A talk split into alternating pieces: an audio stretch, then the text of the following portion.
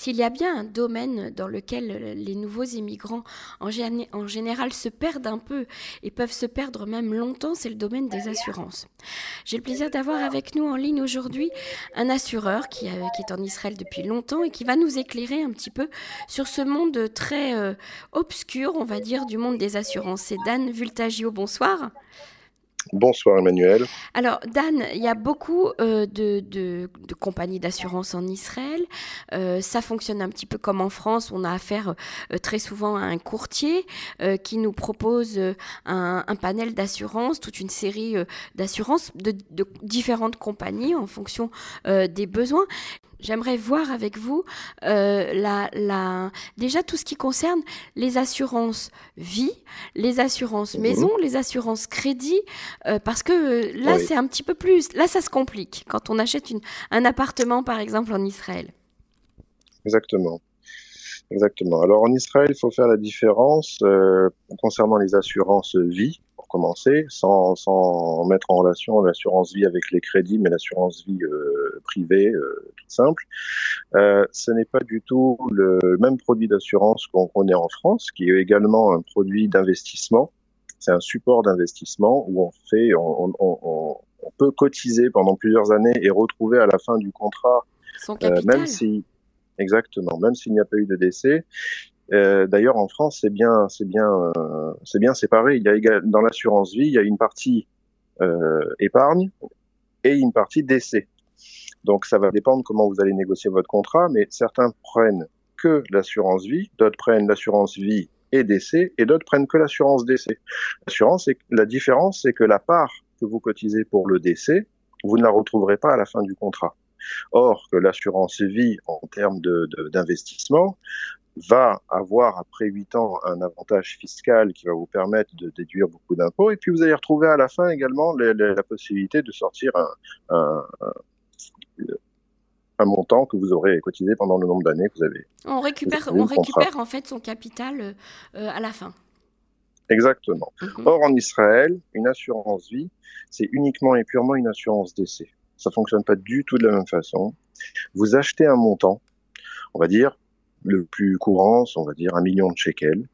Pour, euh, on fait ça en général quand on a des enfants en bas âge, quand on est marié et que euh, les parents ont euh, un salaire et qui veulent couvrir le, le, le au risque d'un décès les problèmes euh, économiques d'un foyer. Voilà, tout simplement. Et donc là, on paye tous les mois un montant on ne retrouve jamais. Ça a fond perdu. C'est-à-dire qu'on va vous dire, euh, pour une personne de 30 ans, euh, prendre un million de shekels, ça va représenter, on va dire, en moyenne, 100, hein, shekels par mois. On va cotiser ces 100 shekels par mois. Ils vont augmenter avec l'âge, parce que c'est en fonction de l'âge. Et quand on arrêtera le contrat, on ne pourra rien réclamer. La seule possibilité pour laquelle on peut réclamer euh, des fonds, c'est si jamais décès il y a, de la personne, alors les, bénéficiaires récupéreront cet argent. J'insiste sur un petit détail parce que ça a très peu le fond. Quand euh, on, fait une assurance vie privée avec un montant comme ça, c'est extrêmement important de désigner les, les bénéficiaires ah parce que en termes techniques, quand, euh, quand, ça arrive, malheureusement, euh, Shalom, s'il y a un décès, alors euh, la décision des bénéficiaires euh, juridiques revient au tribunal et il va falloir patienter au moins six mois pour pouvoir toucher les fonds. Ça, c'est un problème. Ceux qui ne le savent pas, les malheureux se retrouvent un petit peu, un petit peu perdus. Il va falloir qu'ils courent dans les tribunaux pour aller récupérer cet argent. Or, lorsqu'ils sont désignés avec la part de chacun, c'est mmh. automatique. Voilà, c'est un petit, un petit détail. Alors, quand vous dites assurance décès, si par exemple la personne décède de, de, de vieillesse, euh, c'est considéré euh, comme une, une, assurance vie euh, et, et, les enfants peuvent toucher cette assurance Ou bien est-ce que c'est uniquement en cas d'accident? Non, non, non. Tous les cas de, de mort rentre en considération. C'est simple, ce contrat, en hébreu, on appelle ça euh, de manière un peu vulgaire, un, un produit bête et discipliné. C'est-à-dire qu'on achète un million de shekels. La seule raison pour laquelle la compagnie ne payera pas cette somme achetée, c'est si la personne se suicide dans la première année.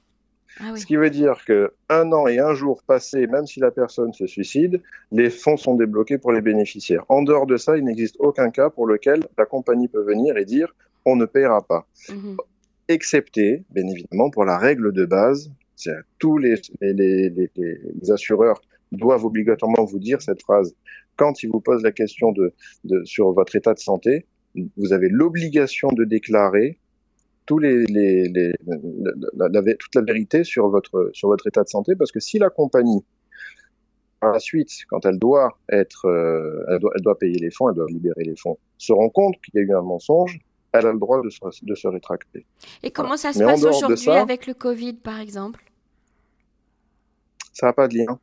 Ça n'a pas de lien parce que justement, on dit que tout décès est valable le but est véritablement de protéger les bénéficiaires. D'accord. Donc ça vient pas comme euh, je perds des fois les mots en français, unitia cruz, ça veut dire que on va pas utiliser, ils vont pas utiliser cette, cette excuse-là pour dire on, on ne paye pas. Ça rentre pas dans le contrat.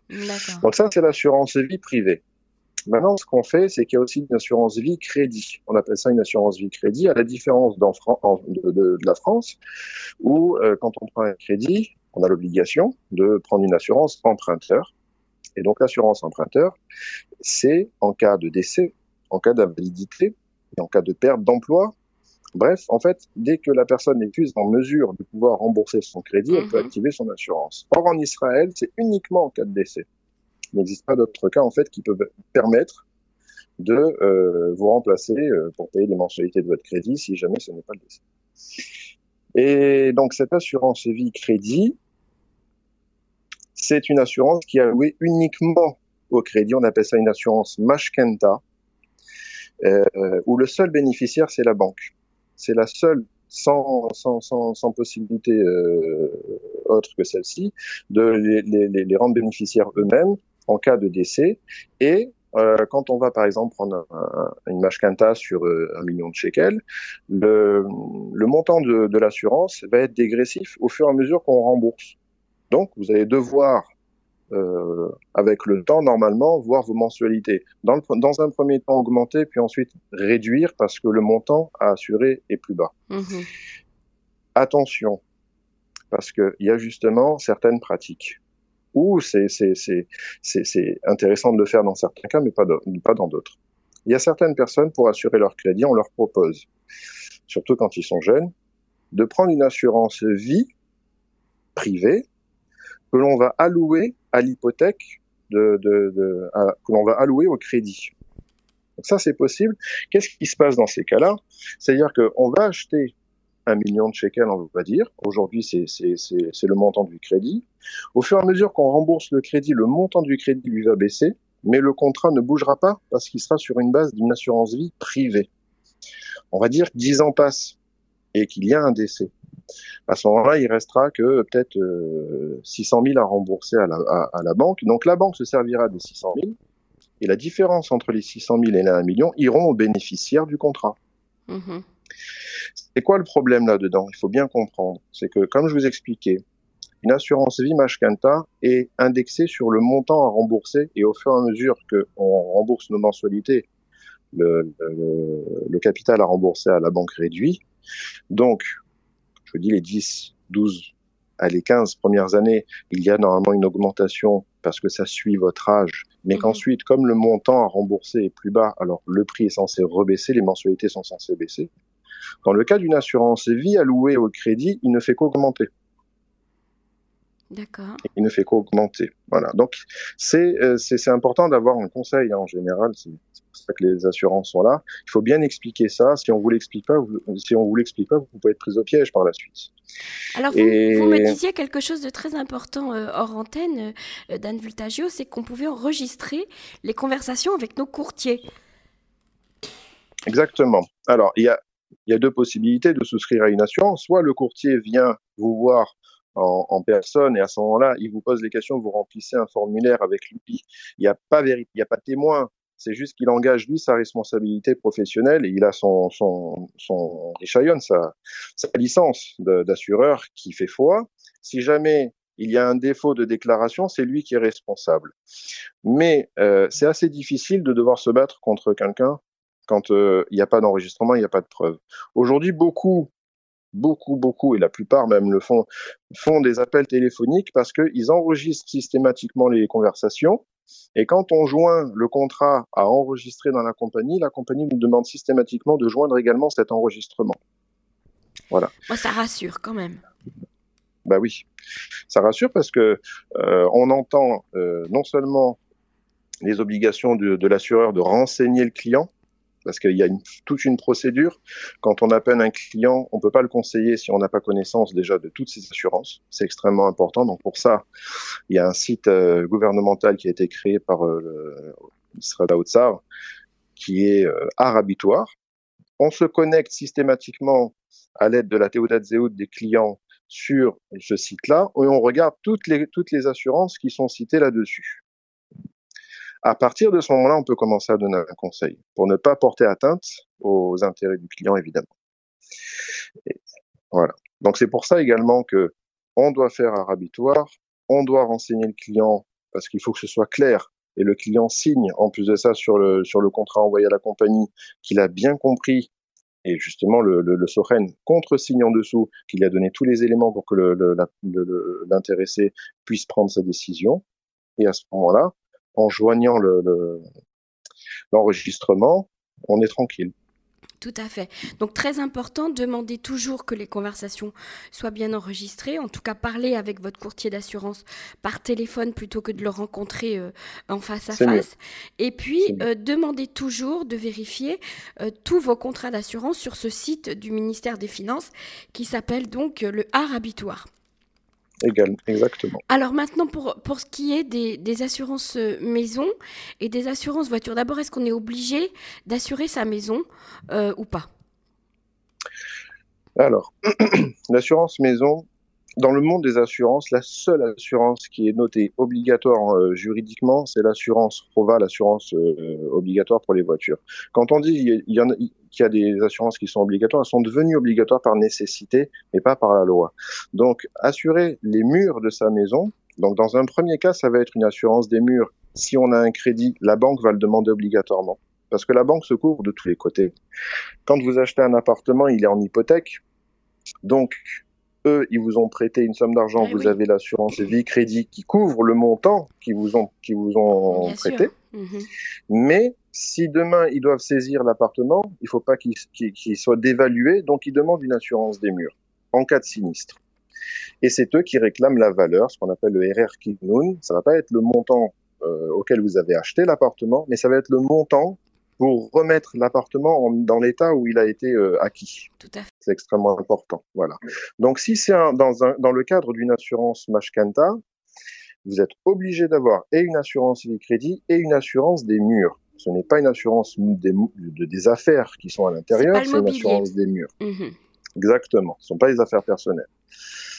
Et euh, voilà, on va vous demander ces deux-là. Et donc, ça, c'est obligatoire si on a un crédit. Si on n'a pas de crédit, si on a payé sa maison intégralement, est-ce qu'on est obligé de l'assurer? Non, c'est pas obligé. Sachant que si jamais il y a un sinistre, ce sera à votre charge. Mhm. Le seul cas où euh, vous êtes responsable également, c'est toujours pas une obligation, mais c'est vers vous qu'on va se tourner si jamais il y a un problème, c'est si vous avez acheté un appartement, que vous le mettez en location. Le locataire n'a pas l'obligation de prendre cette assurance-là des murs. Le propriétaire, mhm. lui, c'est vers lui qu'on viendra se tourner si jamais il y a un dégât.